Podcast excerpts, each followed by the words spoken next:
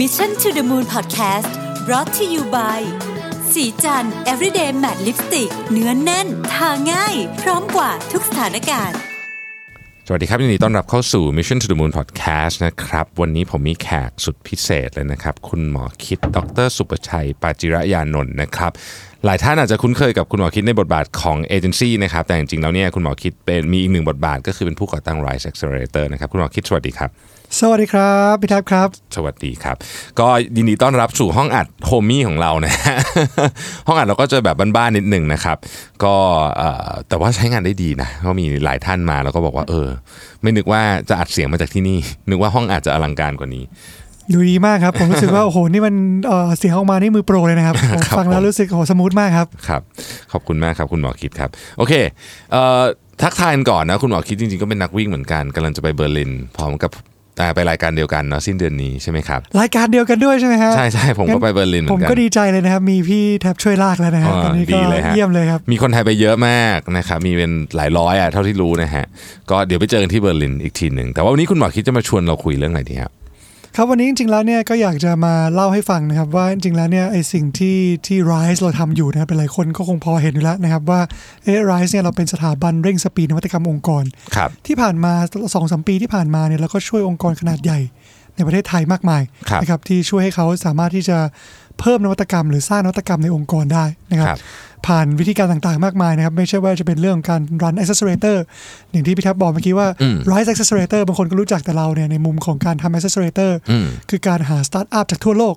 เข้ามาช่วยในองค์กรใช่ไหมครับ ครับ แต่จริงๆแล้วเนี่ยเราก็ยังมีอีกหลายยูนิตนะครับที่ อืม ที่ทำอยู่ที่เรียกว่าโปรโตไทป์กันตลอด อืม นะครับตัวที่เราทำแล้ว success มากๆเนี่ยอีกตัวหนึ่งเนี่ยที่เราก็ชื่อว่าเป็น intrapreneur program อืม นะครับคือเรียกว่าเหมือนเป็นเหมือนเป็นมนามหาวิทยาลัย ครับ ที่ไม่ได้สอนคนทั่วไปนะแต่สอนคนในองค์กร อืม ให้เขาสามารถที่จะสร้างนวัตกรรมในองค์กรได้ อืม นะครับเราก็ทำเรื่องนี้มา2อสปีนะครับ ครับ แล้วก็ปัจจุบันเนี่ยเราก็เป็น a c c e l e r a t o r ที่ใหญ่ที่สุดในภูมิภาคแล้ว อืม นะครับมีสตาร์ทอัพอยู่กับเราประมาณ 1,500 บริษัท อืม นะครับจาก 40 ประเทศทั่วโลก ครับ นะในฝั่งที่เป็นองค์กรนะครับที่เราเข้าไปช่วยนะครับองค์กรในการสร้างนวัตกรรม สร้าง Product หรือ Service ใหม่ๆ ในองค์กรเนี่ย อืม เราก็เทรนนะครับ CEO นะครับ Executive นะครับ Top Talent ในองค์กรเนี่ยไปกว่า 2,000 คน ครับ นะครับทีนี้เนี่ยพอยที่สำคัญก็คือว่าเอ้ยเราก็เราก็มาคิดกันนะครับว่าแล้วจริงๆแล้วเนี่ยองค์กรในปัจจุบันเนี่ยเขายังขาดอะไรกันอยู่ อืม นะครับที่ผ่านมาเนี่ยพอเราพอเราไปคุยกับองค์กรวิธีการที่เราใช้เนี่ยเราก็บอกว่าที่ Rise เนี่ยเราก็ทำเรื่องดีไซน์ thinking เยอะใช่ไหมฮะ ครับ ซึ่งพอเราก็เราเองก็ใช้ดีไซน์ thinking นะครับเราก็ไป อืม เจอว่าอ๋อสิ่งที่องค์กรเขาเราไปคุยกับผู้ผู้ใหญ่ผู้บริหารเขาบอกว่า ตอนเนี้ยเขาไม่ได้ติดนะว่าการทำนวัตกรรมในองค์กรเนี่ยทำยังไงนะครับ อืม ตอนนี้ที่เขาขาดเนี่ย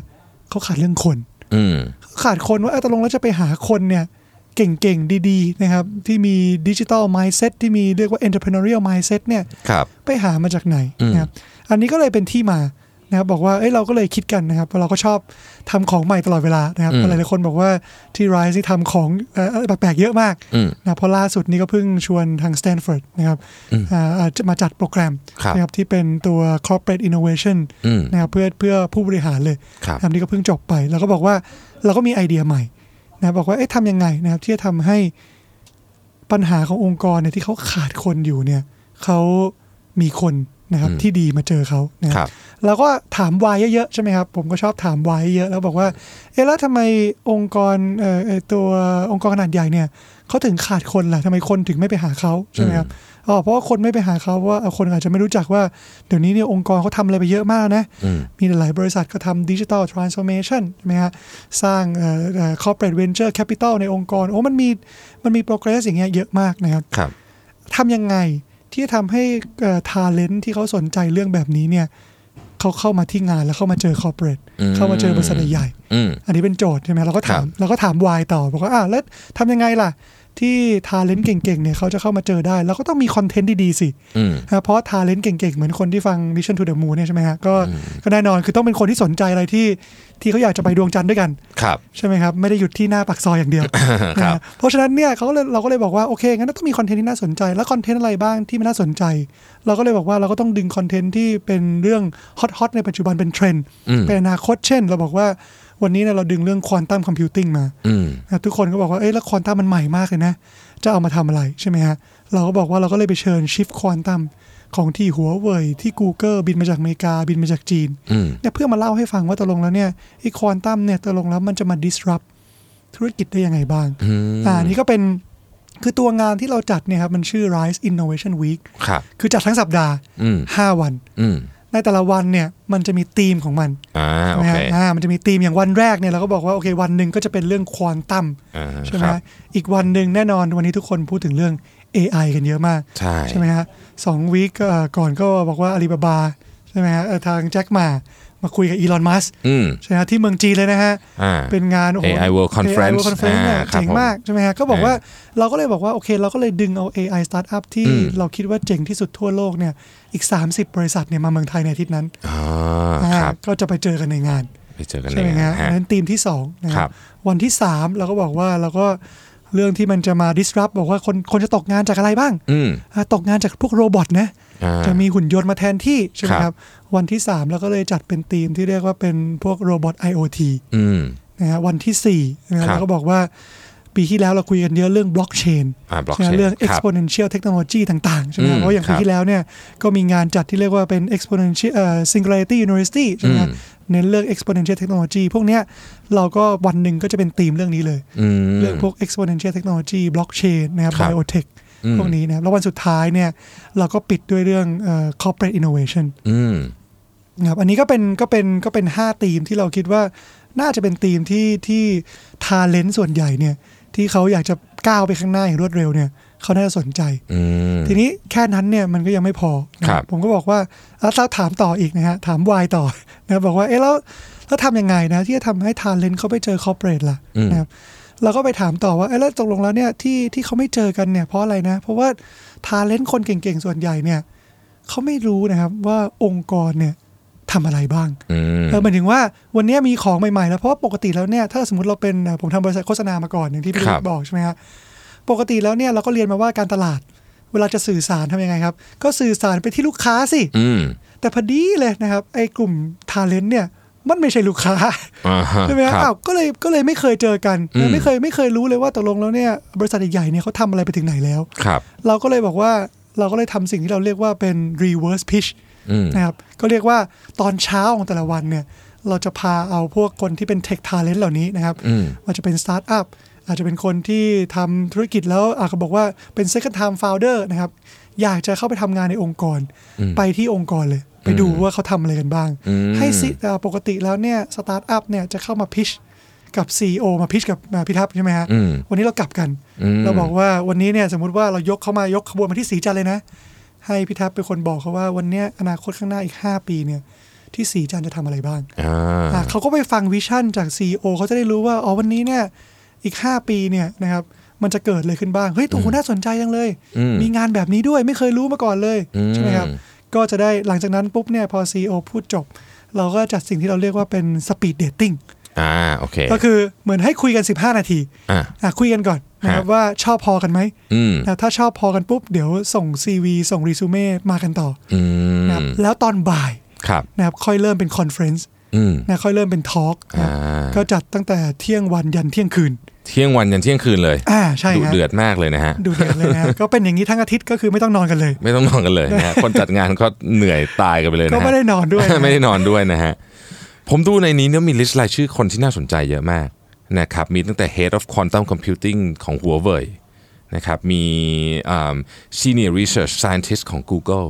นะครับไปดูก็มา Tencent ก็มาและอีกอีกอีกมากมายเลยนะฮะ โอ้โห ครับ ยาวเหยียดถ้าพูดนี่ก็ไปครึ่งชั่วโมงจบนะฮะ เข้าไปดูข้างในเองดีกว่าเนอะดูใน อ่า เว็บไซต์เองดีกว่า ง่ายก นะครับว่าง่ายกว่า ใช่ครับ นะครับก็ไปเสิร์ชอ่าไปเสิร์ช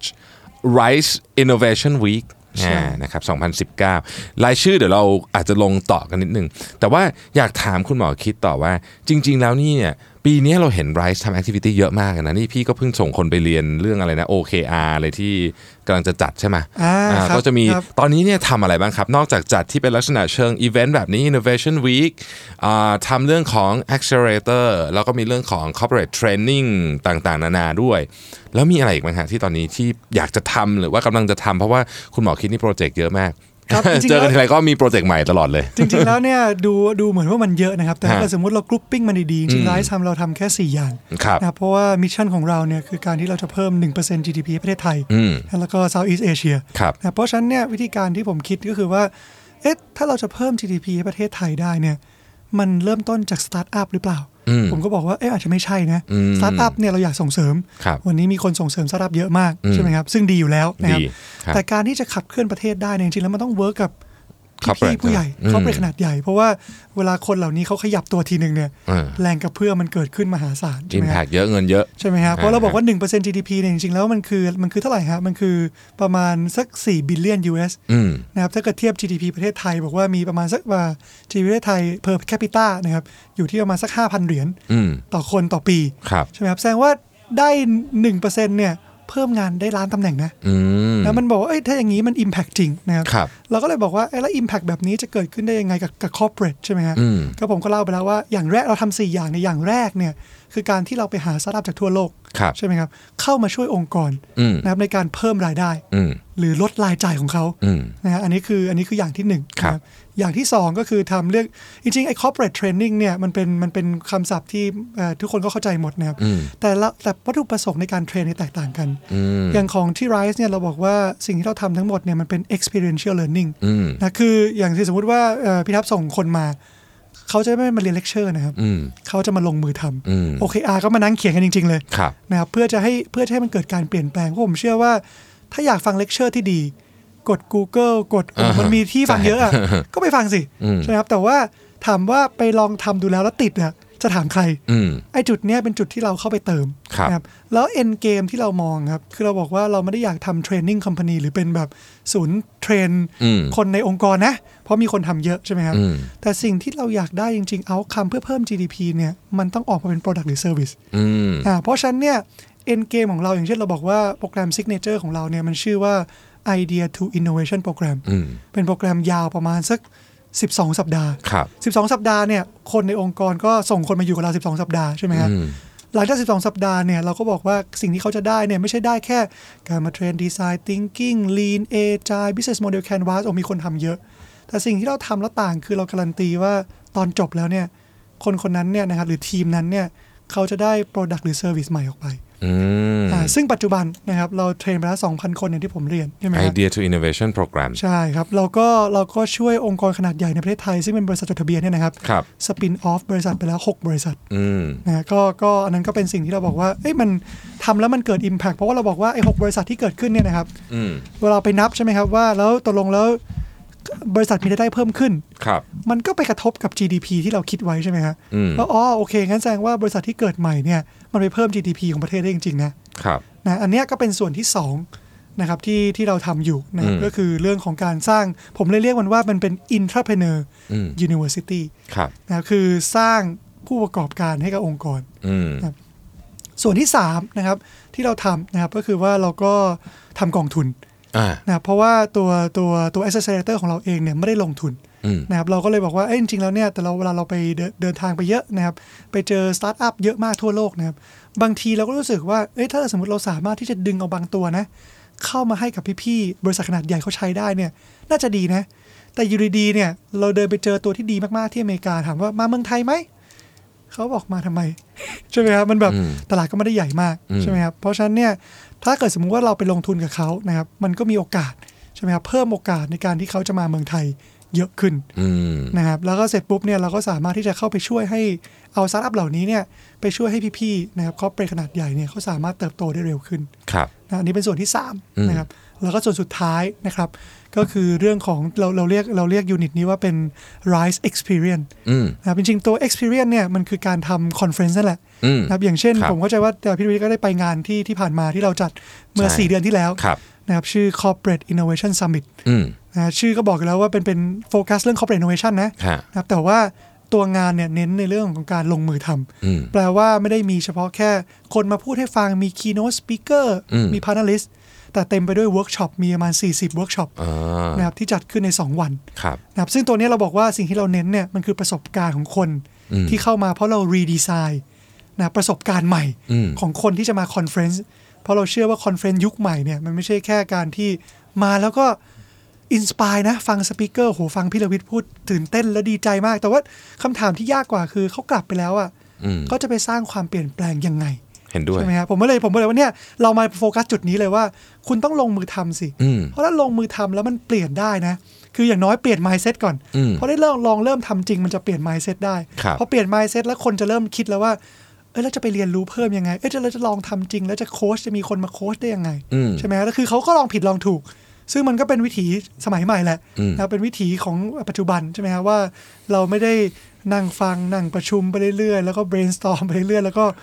ไม่เกิดขึ้นสักที ใช่ แต่เราคิดว่ามันคือการ fail fast คือการที่เรียนรู้เร็วๆ เรียนรู้จากข้อผิดพลาด เอา Data เข้ามาใช้ช่วยใช่ไหมฮะเสร็จปุ๊บก็เอาไปกระปรับแก้ให้มันดีขึ้น ครับ อันเนี้ยมันคือมันคือวัตถุประสงค์นะครับของการทำไอ้ไอ้ experience ของเรา ซึ่งมันก็เลยออกมาเป็นสิ่งที่พี่วิทย์เห็นว่าเอ้ยมันมี on conference event ตั้งมากมายเลย แต่จริงๆแล้วเนี่ยวัตถุประสงค์คือตัวเดียวใช่ไหมครับคือร้อยกับร้อยเรื่องกลับไปก็คือว่าไอ้ไอ้คนที่มาเนี่ยเพราะเขาสร้างความเปลี่ยนแปลงได้จริง ครับ ใช่ไหมครับ เราไป track นะครับเราก็เห็นว่ามันมัน drive แล้วมันจะเพิ่มรายได้ให้เขาได้ไหม อืม ถ้าเพิ่มรายได้ให้องค์กรเขาได้ มันก็เพิ่มมันก็กระทบกับ GDP ที่เราตั้งไว้ คือทำหลายเรื่องแต่มีโกเดียว อ่า โอเค เห็นภาพนะฮะ มี 4 ขาแต่เป็นโกเดียว ครับ กันทั้งหมด ทีนี้ไหนๆวันนี้มีผู้เชี่ยวชาญมาทั้งทีเนี่ยก็จะขอชวนคุณหมอคิดคุยเรื่องที่อาจจะเป็นภาพที่หลายคน ผมว่ามีอิชชูนี้อยู่ในใจอยู่แล้ว แล้วก็อยากจะยังไม่มีใครมีคำตอบให้แล้วกันเนาะก็คือเรื่องของว่าอนาคตของงาน เอาเป็นจะเป็นเด็กยุคเก่าคนที่อยู่มิดคาเรียแล้วหรือเออไม่ใช่เด็กยุคเก่าเด็กยุคใหม่ หรือคนที่อยู่มิดคาเรียแล้วอะไรอย่างเงี้ยนะฮะคำหนึ่งที่เราได้ยินเยอะช่วงนี้ก็คือคำว่า reskill แต่มีวงเล็บว่าต้องทำให้ทันด้วยนะ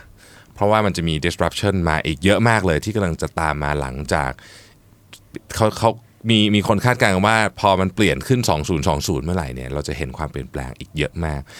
คุณหมอคิดมีคำแนะนำหรือว่ามีอะไรอยากจะพูดเรื่องนี้บ้างไหมฮะ ว่าเราจะทำไงกันดี ผมคิดว่าจริงๆแล้วคงต้องต้องแบ่งเป็น segment นะครับ อืม อย่างที่ Rise เนี่ยเวลาเราเรามองเรื่อง talent เนี่ยเรามองเป็น 3 กลุ่ม ครับ นะครับก็คือ 1 ก็คือกลุ่มที่เป็น C suite อืม กลุ่มที่เป็นผู้บริหารระดับสูงเลยนะครับคนกลุ่มนี้เนี่ยจริงๆแล้วเนี่ยสิ่งที่ผมทำบ่อยมากนะครับก็คือผมเรียกว่า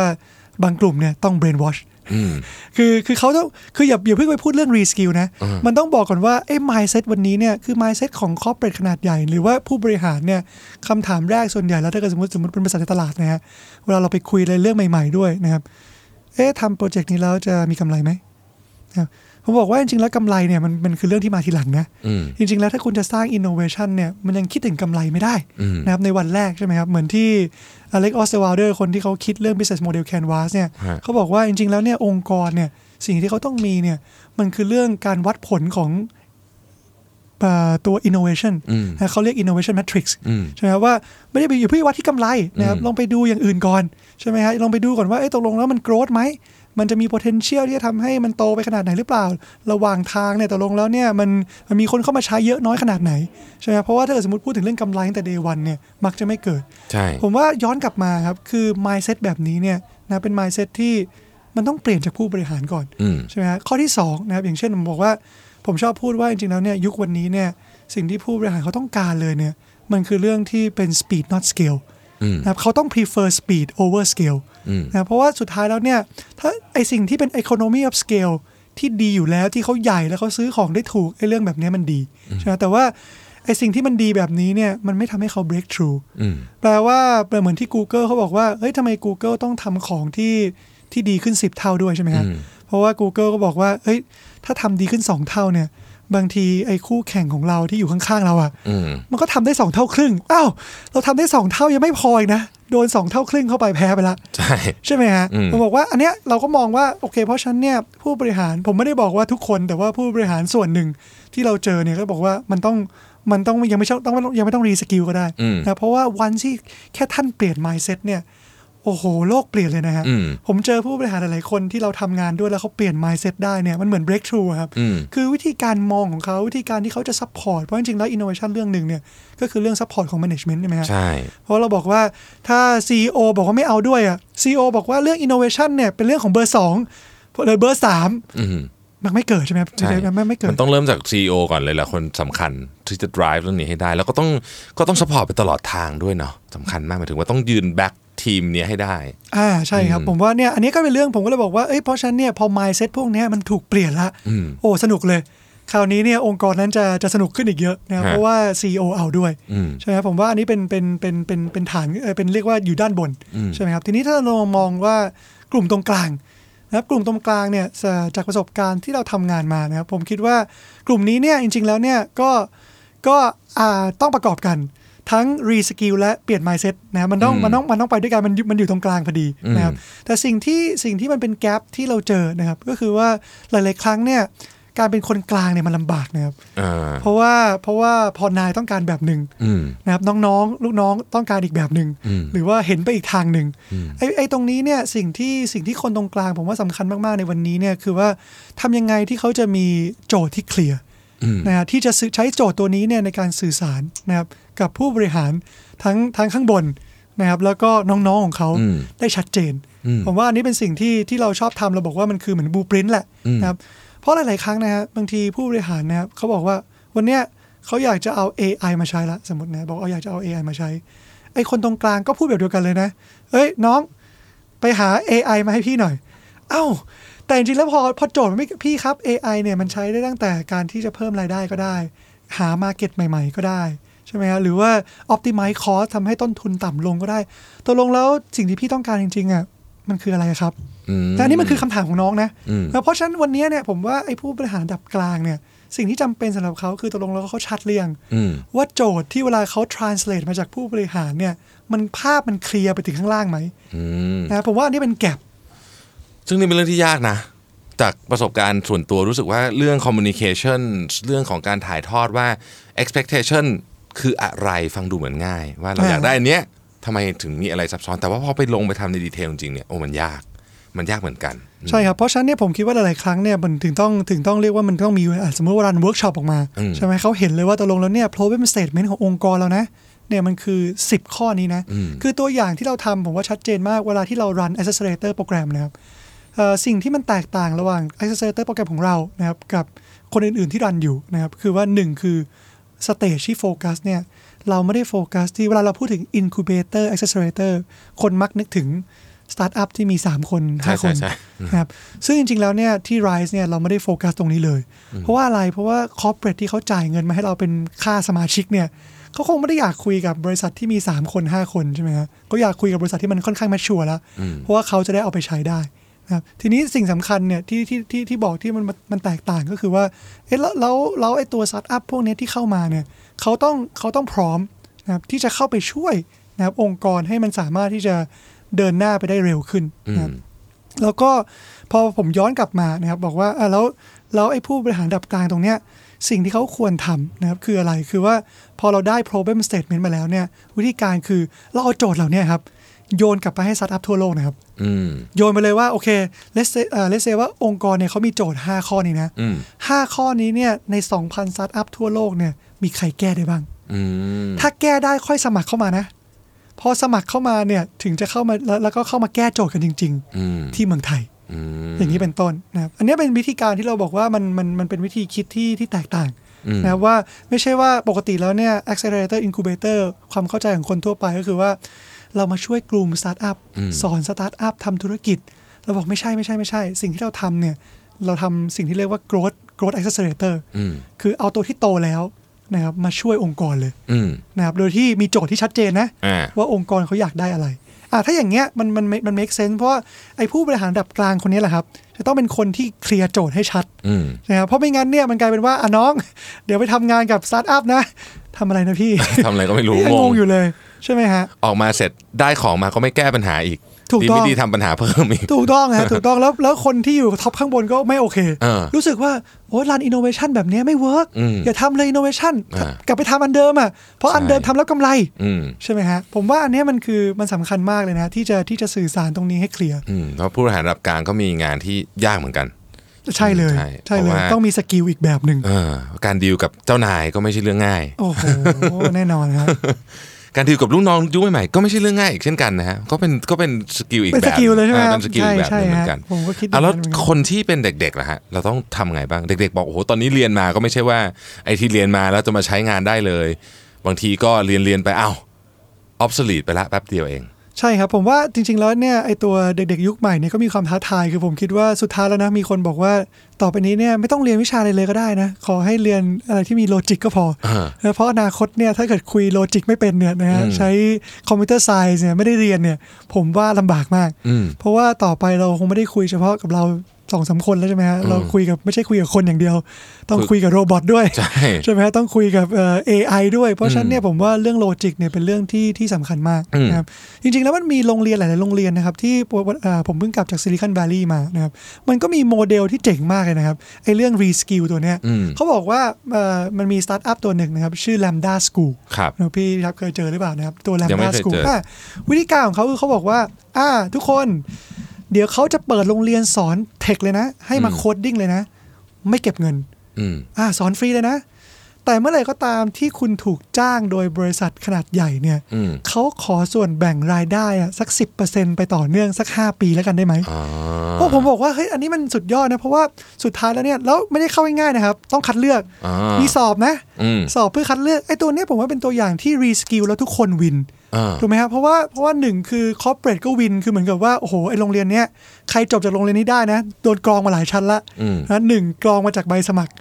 สองคือกรองมาจากตอนที่มันจบว่า อ่ามี มีโปรเจกต์จบจริงหรือเปล่า อืม เพราะช่วงที่ทำแต่ช่วงที่เรียนอยู่เนี่ยมันก็จะได้ไปทำงานกับบริษัทจริง ๆ อืม ใช่ไหมครับผมว่าอันนี้ก็วินใช่ไหมโรงเรียนก็วินก็คือว่าก็คือว่าโอ้ได้รายได้ อืม โดยที่รายได้เนี่ยก็เกิดจากเด็กที่มันเวิร์ก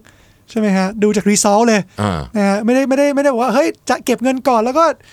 เด็กเก่งหรือเปล่าไม่รู้ เออ ใช่ไหมฮะ ก็มีก็มีเทนสีชัดเจนว่าต้องทำให้เก่ง อ่า เพราะยิ่งเก่งยิ่งเงินได้กันเยอะ ถูกต้องถูกต้องนะฮะแล้วเด็กเองก็ก็ก็พราว อ่า ถูกไหมฮะแล้วก็อยากจะยิ่งอยากจะเข้าสกูลนี้ ตังค์ก็ไม่เสียถ้าไอเป็นเด็กที่เก่งอยู่แล้ว อืม ไอก็ยิ่งอยากจะเข้าแล้วผมว่าโอ้โห พอผมดูโมเดลแบบนี้ปุ๊บ เออ เอ้ยมันน่ามันน่านะเนี่ยมันน่ามัน ดี น่า เนาะ เพราะว่าถึงเข้าเข้าไปได้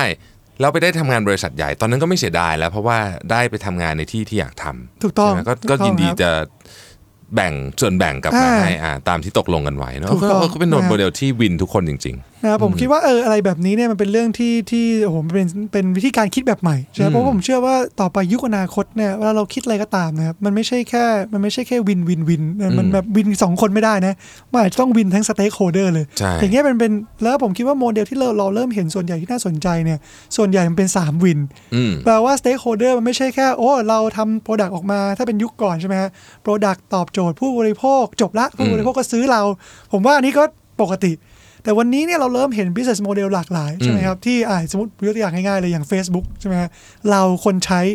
Facebook ผลิตซอฟต์แวร์เอ่อผลิตแพลตฟอร์มขึ้นมา แต่จริงๆคนจ่ายตังค์ไม่ใช่นะ มันคือบริษัทโฆษเอ่อตัว ใช่ แบรนด์ที่มาจ่ายตังค์ อืม เออแต่อย่างเงี้ยมันทำให้ ecosystem เนี่ยมัน work สามเจ้าได้เนี่ย มันกลายเป็นมันกลายเป็นยูนิคอร์นไปเลย อืม ใช่ไหมฮะ อีกหน่อยเราก็จะมีอย่างอื่นเข้ามาอีก เช่นเรื่องของสิ่งแวดล้อมอะไรอย่างเงี้ยก็อาจจะเป็น stakeholder อีกหนึ่งอีกหนึ่งเซกเตอร์ที่ต้องคำนึงถึงด้วยนะ อ่าใช่ ใช่ไหม ครับ เพราะว่าเดี๋ยวนี้เนี่ยผมว่าสิ่งที่ตอนนี้ตอนนี้โลกตะวันตกเนี่ยเขาเริ่มพูดกันแล้วนะฮะเรื่อง circular economy อืม ใช่ไหมฮะอย่างวันนี้เนี่ยผมเพิ่งเพิ่งเจอเอ่อ VC fund ครับ นะที่มาจากนิวยอร์กเลยเขาเขาทำเรื่องเฉพาะลงเฉพาะลงทุนเฉพาะเรื่อง circular economy อืม เท่านั้นนะครับแล้วก็บริษัทที่ backing เขาเนี่ยมีตั้งแต่โคคาโคล่าจอร์นสันจอร์นสันบริษัทใหญ่ทั้งหมดนะครับก็มาลงทุนในกองทุนเขา เพื่อที่จะไปหาสตาร์ทอัพที่ทำเฉพาะเรื่องพวกเนี้ย อืม นะครับ เสร็จปุ๊บเนี่ยก็จะได้เอาเรื่องพวกนี้เนี่ยมาขยายต่อในเอ o u t h อีสเอเชีย อืมคุณหมอคิดเดินทางเยอะมาก ไปทำงานทั่วโลกเลย ผมเห็นใน Facebook ตลอดเวลา ไปวิ่ง า ครับ โอ้ ไปวิ่ง ไป จริ วิ่ ง ง ๆไปวิ่งครับ ผมเห็นเดินทางเยอะมาก อยากรู้ว่าสิ่งที่เราไปเห็นมาที่ต่างประเทศ ซึ่งมันน่าจะก้าวไปไกลกว่าที่เมืองไทยเยอะเนี่ย เรามองย้อนเรื่องนี้กลับมาที่ประเทศไทยอะครับ มีอะไรที่เป็นเรื่องที่อ่ะแบ่งสองอันแล้วกันเนาะรู้สึกว่าเป็นโอกาส กับรู้สึกว่าน่าเป็นห่วงบ้างไหมฮะ อืมครับผมว่าโอโอกาสเนี่ยสนุกกว่าฮะ อ่า โอกาสดีอะไรก็กว่าที่จริง ๆ แล้วมีเยอะนะครับ อ่า ผมคิดว่าจริงๆแล้วเนี่ยตอนนี้แกนโลกเนี่ยมันเริ่มหมุน อืม นะเพราะว่าเพราะว่าทุกๆคนเนี่ยบอกว่า โอ๊ยไปอเมริกาต้องไปดูซิลิคอนวัลลีย์อะไรเงี้ยใช่ไหมแต่ผมว่าวันนี้เนี่ยจริงๆแล้วเนี่ยแกนโลกมันถูกแบ่งเป็น 2 แกนชัดเจนแล้วนะครับก็คือเอเชีย อืม นะซึ่งก็แน่นอนนำโดยพี่จีนของเรา ครับ ใช่ไหมฮะแล้วก็ US อืม ถูกไหมครับซึ่งวันนี้เนี่ยผมว่าถ้ามันมาดูเนี่ยทาเลนต์ของเราก็ยังมีโอกาสทำงานอยู่ค่อนข้างเยอะ เพราะว่าสุดท้ายแล้วเนี่ยสิ่งที่ US เขาเก่งมากและยังและยังอาจจะเก่งกว่านะครับก็คือเรื่องของซอฟต์แวร์ อืม นะครับแต่ว่าพอมาพูดถึงเรื่องของฮาร์ดแวร์ปุ๊บเนี่ยนะฮะแน่นอนการภาคการผลิต อืม ยังไงมันยังต้องยังอยู่แถว อยู่ นี้ แถวนี้อืม นะเพราะฉะนั้นผมว่าอันนี้ก็เป็นก็เป็นโอกาสมากนะครับ อืม จริงๆผมก็พูดบ่อยนะครับบอกว่าโอกาสแล้วถ้าเกิดสมมติเรา เจาะลงมาที่ประเทศไทยใช่ไหมครับผมว่าประเทศไทยเนี่ยสมมติว่าเราบอกว่าเราจะทำไทยแลนด์5.0 อืม อ่าในเริ่มเราเริ่มล้ำไป 5.0 ต แล้ อน ว นี้ นะ 4.0 ยังไม่รู้ไปตรงไหนบ้างแล้วนะฮะแต่ว่าอ่ะเราไป 5.0 เราไป 5.0 ก่อนแล้วผมว่าเราจะได้ไม่ต้องดิสคัส4.0 ว่ามันดีไม่ดียังไงเดี๋ยวยาว โอเค ใช่ไหมครับต้องบอกว่าข้ามไป 5.0 เนี่ยไอตัว 5.0 เนี่ยผมบอกว่าจริงๆแล้วไม่ต้องโฟกัสเยอะก็ได้นะครับเพราะว่าสุดท้ายแล้วเนี่ยผมเชื่อไงครับผมเชื่อว่า ถ้าจะให้เราเป็นซิลิคอนวัลเลย์ของเซาท์อีสเอเชียหรือเอเชียมันคงยาก อืม ถูกไหมครับเพราะเพราะเราพยายามจะเป็นฮับมาหลายเรื่องแล้ว ครับ มันยังมันยังมันยังไม่ได้เป็นทักสักฮับหนึ่งนะครับแต่วันเนี้ยเนี่ยสมมติว่าจะให้ซิลิคอนว a l ลี y เนี่ยมาแข่งทำหาดสวย อ่า ๆ หรือภูเขาสวยๆ อากาศดีๆ เหมือนบ้านเราเนี่ย ผมคิดว่าก็ยากเหมือนกัน อืม เพราะฉะนั้นเนี่ยถ้าจะ drive ประเทศไปเนี่ยผมว่าแกนหนึ่งที่ผมชอบมากก็คือ tourism tech อ่าน นะครับจริงๆ แล้วมันมี area ที่ทำให้ให้ redesign เรื่องนี้ได้เยอะมากนะครับ เยอะเยอะ ลองนึกภาพ เยอะ ว่าฝรั่งที่เขามาเขา enjoy มากนะ แต่ว่าที่เขา enjoy ผมเชื่อว่าเขา enjoy ที่บางโมเมนต์ อืม เช่น สมมติว่าไปอยู่ที่หาดแล้วโอ้มันสวยมากเขาไม่มีแบบนี้ที่บ้านเขา การบริการเราดีมากเซอร์วิสมาเราเจ๋ง อืม มันเป็นเรื่องที่ดีใช่ไหมฮะแต่ถ้าเกิดลองแฟลชแบ็กกลับไปนิดนึง ตอนที่เขาขึ้นแท็กซี่ครับ อืม หรือตอนระหว่างทางที่เขาไปกินหมูปิ้งแล้วเขาท้องเสีย คือ เออ คือระหว่างไอเจอร์เน่ของเขาเนี่ย หรือต้องเข้าลงเดินเดินเดินแล้วสะดุดแก้วเสือกเศษแก้วเข้าโรงพยาบาล เอ คือ อ คือผมว่าไอเจอร์เน่แบบนี้เนี่ยเอ็กซ์เพรียมันยังปรับได้ อื มันยังมี โอ้เย แอ อะ เรียที่เอาเทคมาช่วยแล้วทำให้เรากลายเป็นกลายเป็นทัวริซึมเทคที่ที่ตอนนี้เราบอกว่าวันก่อนเอ่อเพิ่งได้ฟังท่านรัฐมนตรีเอ่อการกระทรวงการท่องเที่ยวใช่ไหมฮะและกีฬาบอกว่า GDP ของประเทศไทยนี่ 10-20%ตอนนี้มาจากการท่องเที่ยวนะ ใช่ แล้วถ้าเกิดสมมติเราแก้ตัวนี้ตัวเดียวนะ ให้ experience มันดีแบบที่เขาต้องกลับมาอีกนะ อืม แค่นี้ผมว่าเราไปได้อีกไกลใช่ไหมฮะ เราสามารถเริ่มต้นได้ทุกที่เลย มองไปตรงไหนก็เห็นโอกาสหมด ถ้าเป็น ถูก มุม ต้อง นี้อย่างเช่น สนามบิน ก็เริ่มได้หมดเลยนะ เริ่มได้ทุกที่จริงๆเนาะหรือหรือว่าเรื่องของการติดต่อกับเจ้าหน้าที่อะไรต่างๆ ซึ่งซึ่งพอเราเป็นคนไทยเราไม่ค่อยรู้สึก เพราะว่าเราพูดภาษาได้แล้วเราก็เรารู้แหละว่าตรงนี้มันต้องทำยังไง เพราะเรามีเกตที่อัตโนมัติอยู่ ฮะเราผ่านเร็วเลยฮะ แต่บางวันมันเสียนะครับหมอที่ผมเคยเจอเสียทีนึงก็โอ้โหเกือบตายเหมือนกันนะฮะวันนั้น แต่ว่าพอเราเป็นคนไทยเราไม่ค่อยรู้สึกนะเพราะมันเป็นเหมือนบ้านเราอ่ะเราก็เห็นมันมาตั้งนานอย่างนี้แล้วใช่ไหมฮะแต่ฝรั่งมาบางทีเขางงกันเนาะเจออะไรบางเรื่องนี่โอ้โหกลายเป็นเรื่องราวใหญ่โตขึ้นมาได้เหมือนกัน แต่อย่างไรก็ดี รอนานมากด้วยฮะ เออใช่ รโอ้นานมาก โหรอนาน มาก อย่างไรก็ดีประเทศไทยเออกรุงเทพก็ยังเป็นเมืองที่มีคนมาเยอะที่สุดนะปีปีที่ อ่า ผ่านมาเนี่ยอืมเพราะฉะนั้นโอกาสมหาศาลมีคนมาเยอะกว่าปารีสกว่าลอนดอนอีกอะ สุดยอดเลย ใช่ไหม นะฮะ ฮะ ผมว่าต้อง สุดย ภู อดเลมิใจ ยนะ นะฮะ เออต้องภูมิใจต้องภูมิใจ ฮะ น้องต้องทำอะไรได้อีกเยอะมาก กรุงเทพเราเนี่ยโอ้โหต้องทำอะไรได้อีกเยอะผมว่าผมว่าฝรั่งเนี่ยนะครับเวลาเขามาหรือคนต่างชาติเนี่ย แค่เขาขึ้นรถไฟฟ้านะมันยังไม่ต้องรถเมล์นะเอาไฟฟ้าก่อน ผมว่าก็ตายละหลงทางเละละพูดจริง ๆ อันนี้แบบว่าคือเราเนี่ย เราเรา เรา เรา ชิน คุ้น เราชิ ชิน น ไงานเราคุ้น เออ ชิน เรา โอ ชิน เคโอ้แต่ฝรั่งขึ้นผมว่า แล้วตอนนี้เปิดหลาย ๆ สายเนี่ยผมว่างงอะแค่นี้เรื่องเดียวนี่ก็ช่วยได้เยอะ เนี่ย พ นะ ราะ เดี๋ ฉะ ยวมันต้องมีอีกเยอะครับเรื่อง signage อะไรเงี้ยนะฮะ อ่า ใช่ไหมฮะ เรื่อง ว่าเอ้ย signage บอกเฮ้ยเราทำยังไงที่เดินแล้วมันจะไม่หลงทาง เออเดินไม่หลง นะ ทาง ผมว่าเรื่องพวกนี้เราเราเรียนรู้ได้จากหลาย ๆประเทศนะฮะที่เขาทำได้ดีมาก เวลาผมเห็นเพื่อนฝรั่งผมมาแล้วบอกว่าอยากจะเช่ารถขับผมบอกว่าอย่า อยู่ไม่มีทางขับรถในเมืองไทย แล้วรอดชีวิตกลับไปได้แน่ เพราะมันเพราะว่ามันอันตรายหลายเรื่องมากนะ ทั้งเรื่องของเอ่อเรื่องของป้ายอ่าชื่อถนนแล้วก็โอ้โหยากสุดๆเลยใช่ ๆ ไหม ภาษา ฮะ อังกฤษก็ตัวเล็ก ตัว เลย เล นะ ข ฮะ อะไรอย่างเงี้ยแล้วก็มีแบบโอ้โหรถย้อนสอนอะไรคือมันมีแบบสารพัดเรื่องมากเพราะฉะนั้นถ้าปรับตรงนี้ได้อย่างที่คุณหมอคิดว่าเนี่ยโอ้โหน่าจะไปได้อีกไกล มันน่าจะทำเงินให้ประเทศเราได้อีกเยอะแล้วมันเป็นเซกเตอร์ที่ใหญ่ที่สุดของเราอยู่แล้วทุกวันนี้ ถูกครับถู ครั ก บ ครับ นอกจากนั้นนะครับผมว่านอกจากไอ n d u s t r y นี้นะจริงๆแล้วมันยังมีอีกสองสามอันที่ผมคิดว่าก็เป็นหัวใจเหมือนกันนะครับอย่างเช่น medical tourism อ่า medical นะโอ้โห tourism พวกนี้ก็หมอเราก็เก่งมากใช่ไหมฮะ ใช่ แปลงเพศอะไรเราก็เออไม่ใช่นะ ก็เหมือนว่า ทุกทุกเรื่องนะฮะเพื่อนผมอยู่สิงคโปร์ใช่ไหมครับเขามาเมืองไทยเนี่ยเขาบอกว่ามาเมืองไทยมาทำฟันเนี่ยราวทริปนะฮะได้มาเที่ยวนอนโรงแรมเนี่ยอย่างดีนะฮะห้าดาวถูกกว่าทำฟันที่สิงคโปร์นะเพราะฉะนั้นบอกว่าเอ้ยโอ้โหงั้นก็ไอ้พวกโอกาสพวกนี้เนี่ยผมว่าคิดว่ามีอีกสูงมาก ใช่ ทำยังไงที่ทำให้ให้เทคเทคโนโลยีเนี่ยเข้ามาช่วยพวกนี้ให้มันดีขึ้น เรื่องนี้จริงนะพอนึกถึงทำฟันนึกถึงสมัยเรียนว่าเอ่อสมัยเรียนนี่มันเป็นที่เป็นเป็นสิ่งที่คนเด็กไทยรู้กันว่า ถ้าเกิดว่าปวดฟันคุดหรืออะไรประเภทนี้นะฮะซื้อตั๋วเครื่องบินกลับมากรุงเทพ ถูกกว่าจริง ๆ นี่ที่อเมริกานะเพราะที่อเมริกาแพงมากนะไปบอกโอ้โหดีเข้าไปทำอย่างนี้นี่โอ้โหแบบตาย ไม่ อะ มี เนาะ ประกันนี่จบ โอ้ เลย โห นะฮะ จบจบแล้วเราไปถึงคือไปถึงเคยมานึกตอนเรียนอยู่อเมริกาสองปีเนี่ยไม่เคยไปหาหมอเลยอะคือมันไม่กล้าป่วยมันป่วยเราก็เหมือนแบบพยายามจะแบบเอาให้หาย หาให้ เอ กิน ง เอง อะอ่า อ่า หรือไม่ ก็ถ้ามันหนักหนาคือกลับมาเมืองไทยทีนึงก็โอ้โหแบบทำทุกอย่างทำฟันท ำให้มันแบบอดทนให้ได้เพราะว่าไปหาหมอที่รู้เรื่องใหญ่มาก อีกเว่าผมว่าอีกเรื่องหนึ่งคือเรื่องที่บอกเซอร์วิสมาใช่ไหมครับ ใช่ เพราะที่นู่นคือทำให้เสร็จ ทำให้เสร็จ โอ้โหมา แล้วก็ต้องรอด้วย นะฮะใช่ไหมฮะ ใช่ต้องรอไม่ใช่ว่าแบบไปถึงแล้วได้ เหมือนเมืองไทยเลยอย่างนี้ก็ไม่มีเมืองไทยเราเนี่ย ล่าสุดผมไปที่นี่มาคุณหมอคิดเขาเชิญผมไปไอ้ที่ BDMS Wellness อ่า แต่ตัวโม ค เบ รับ นพิกอะฮะ ครับครับ เขาเชิญผมไปแล้วก็โอ้โหมันอลังการมากเลยนะ ในนั้นอะผมเพิ่งเดินเข้าไป โร เนี่ยงพยาบาลหรือโรงแรมนะฮะ มันคือโรงพยาบาลแอนโรงแรมอยู่ด้วยกันอ่าเป็นเป็นคลินิกและโรงแรมอยู่ด้วยกันในนั้น ก็คือคอนเซปต์เขาก็คล้ายๆกับนี่แหละ เป็น medical tourism แต่ว่าอันนี้เป็นแบบแพงขึ้นไปอีกอะ โอ้ยเป็นพลิกนะ อ่าเป็นแบบแพงขึ้นไปอีก อ่า แล้วก็ไอตัวคลินิกก็คือแบบโอ้โห แบบอลังการแบบสุดๆเลยอะไรอย่างเงี้ยครับแต่ว่าคอนเซปต์ของเขาเนี่ยดีตรงที่ว่าเขาบอกว่า แม้ว่าเขาจะชาร์จแพงมากก็ตามเนี่ย แต่นักเอ่อคนที่มาจากต่างประเทศเนี่ยยังไงก็คุ้มสุดๆ เพราะมาถึงเนี่ยเขาทำข้างในนี่ไม่เหมือนโรงไม่เหมือนโรงพยาบาลเลย ไม่เห็นห้องตรวจเลย เวลาเราไปนั่งนั่งอยู่ในล็อบบี้สวยๆมันอยู่โรงแรมเลยครับ แล้วก็ทุกอย่างถูกซ่อนอยู่คือดีไซน์ของเขาเนี่ยถูกคิดมาแบบเยอะมากว่าให้คนมาเนี่ยรู้สึกไม่ป่วยหนักขึ้นกว่าเดิมใช้คำนี้แล้วกันบางทีเราไปนั่งอยู่โรงพยาบาลนะครับ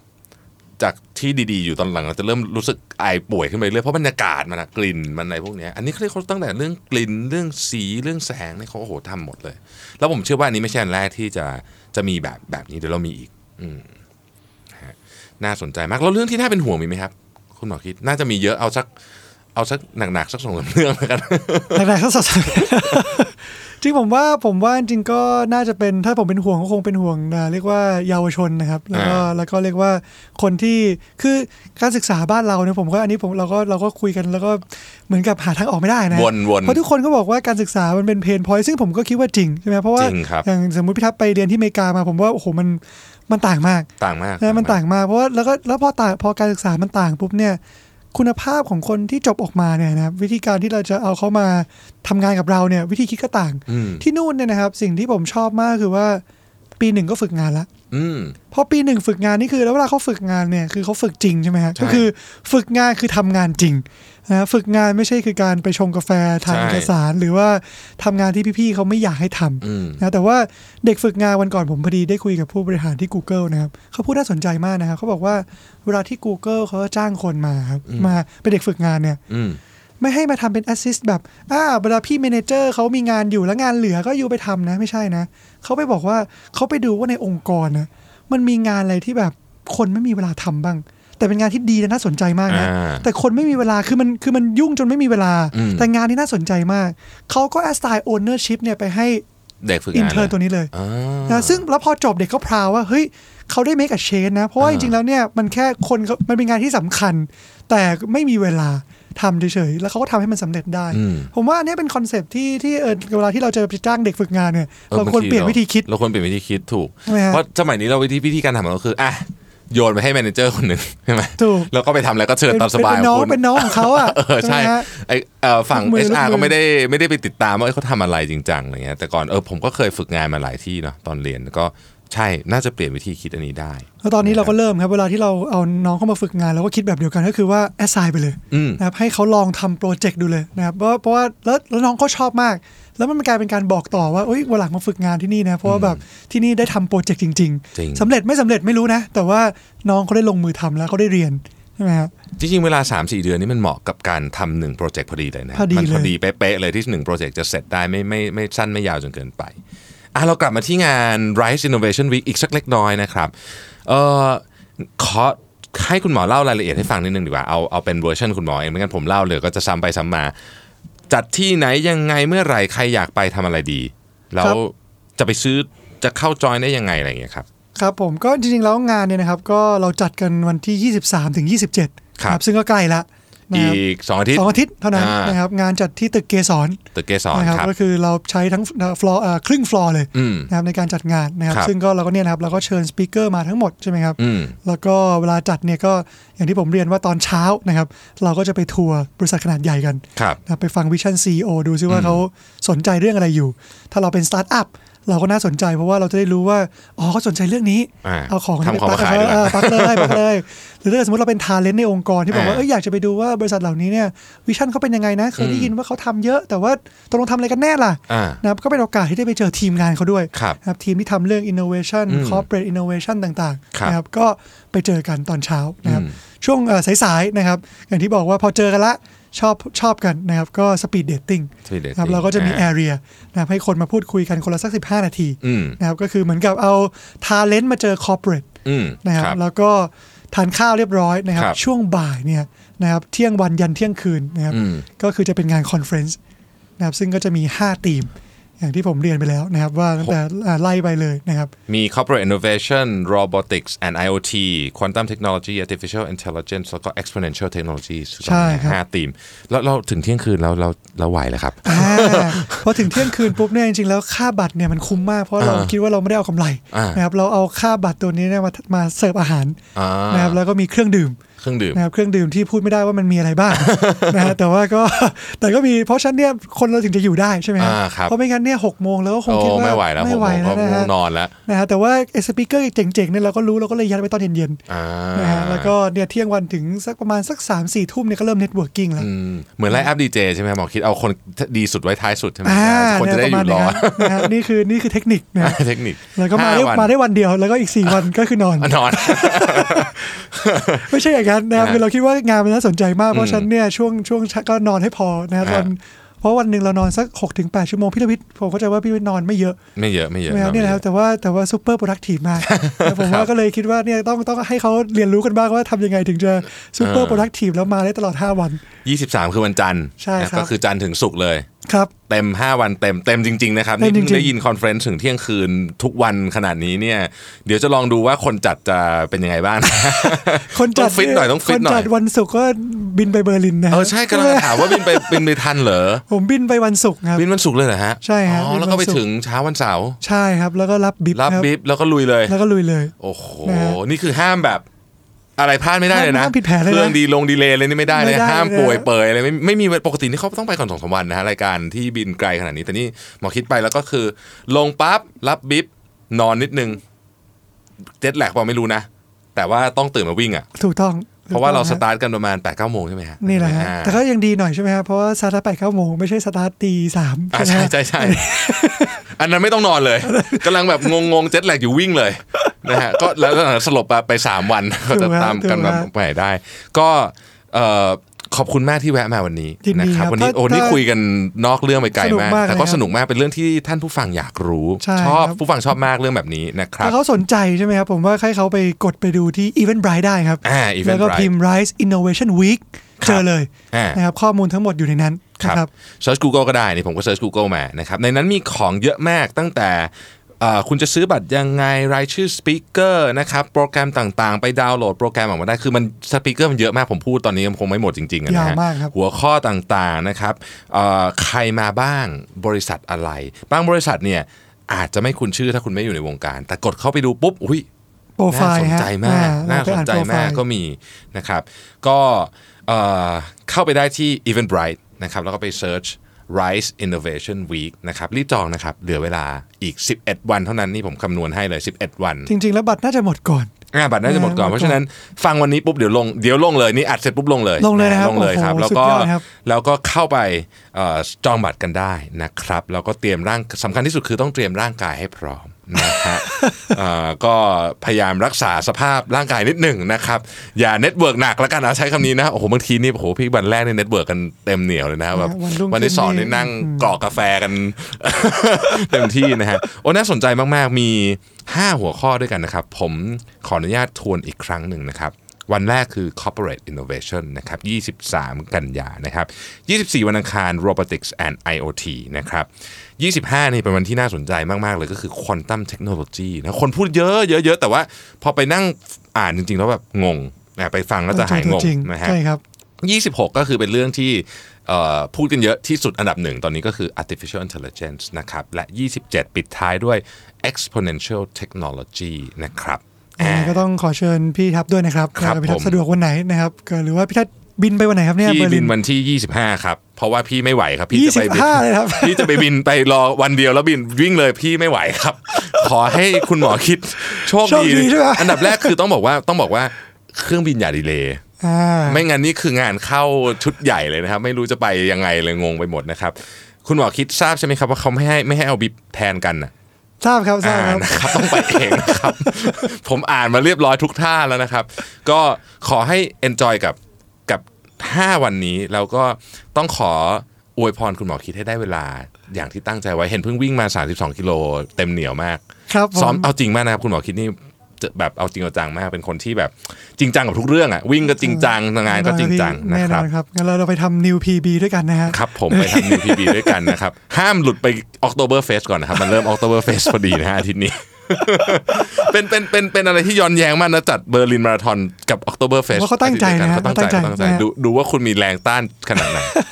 แล้วเราวิ่งจบเราค่อยว่ากันเนาะ แน่นอนครับแน่นอ เดี๋ย น วเรา ครับ ส่งไลน์ไปหากันนะครับ ได้เลย โอเค ครับ วันนี้ก็ขอบคุณ ขอบคุณพี่แท็บมากเลยครับ คุณหมอแน่นะครับ สุดยอด แล้วก็ สุดมากครับ น่าจะต้อเป็นงมากำลังใจ คุยกันบ่อยๆ ครับ น่าจะ ครับ มีอีกเรื่องอีกเยอะครับ ครับ ที่ ผม มาเมาส์กันได้ เป็นกำลังใจให้ไรซ์ด้วยนะครับ ขอบคุณมาก ขอ นะ บ ค คุณ รั มาก บ ครับ สวัสดีครับ สวัสดีครับ สัสิ เพราะความสดใสมีได้ทุกวัน